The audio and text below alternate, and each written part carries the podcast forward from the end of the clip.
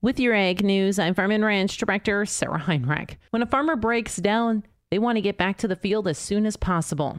We'll have more details on the right to repair issue in U.S. agriculture. But first, a word from our sponsor.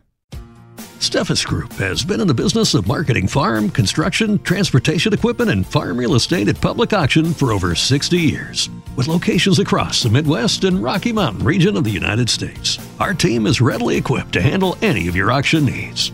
Sell with confidence, knowing that our team of professionals prioritizes honesty, integrity, and outstanding service.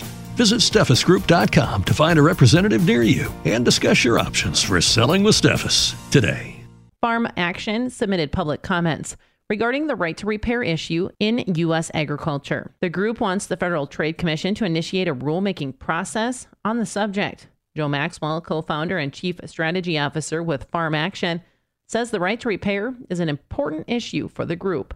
Today, many farmers have to travel hours to get to a dealership. Our equipment breaks down in the field, sometimes just because of an error on a sensor, and we don't have the ability, or that farmer doesn't have the ability to actually repair that equipment without contacting that dealer miles and miles away. And oftentimes they have a backlog, and our equipment is down for days, sometimes weeks. Sometimes we have to haul it in simply to have them hook it up to a computer and find that a sensor malfunction. Farming is already a stressful occupation and broken down machinery that can't be fixed quickly makes it much worse. Farmers are already under a lot of stress, low margins, weather events, extreme weather patterns, and then to have your piece of equipment when you finally have a window open to be able to either harvest or to plant or to spray, to have an error code knock you out of operations is very stressful and it is costly. The group says FTC has the authority and responsibility to regulate the right to repair issue under existing antitrust law.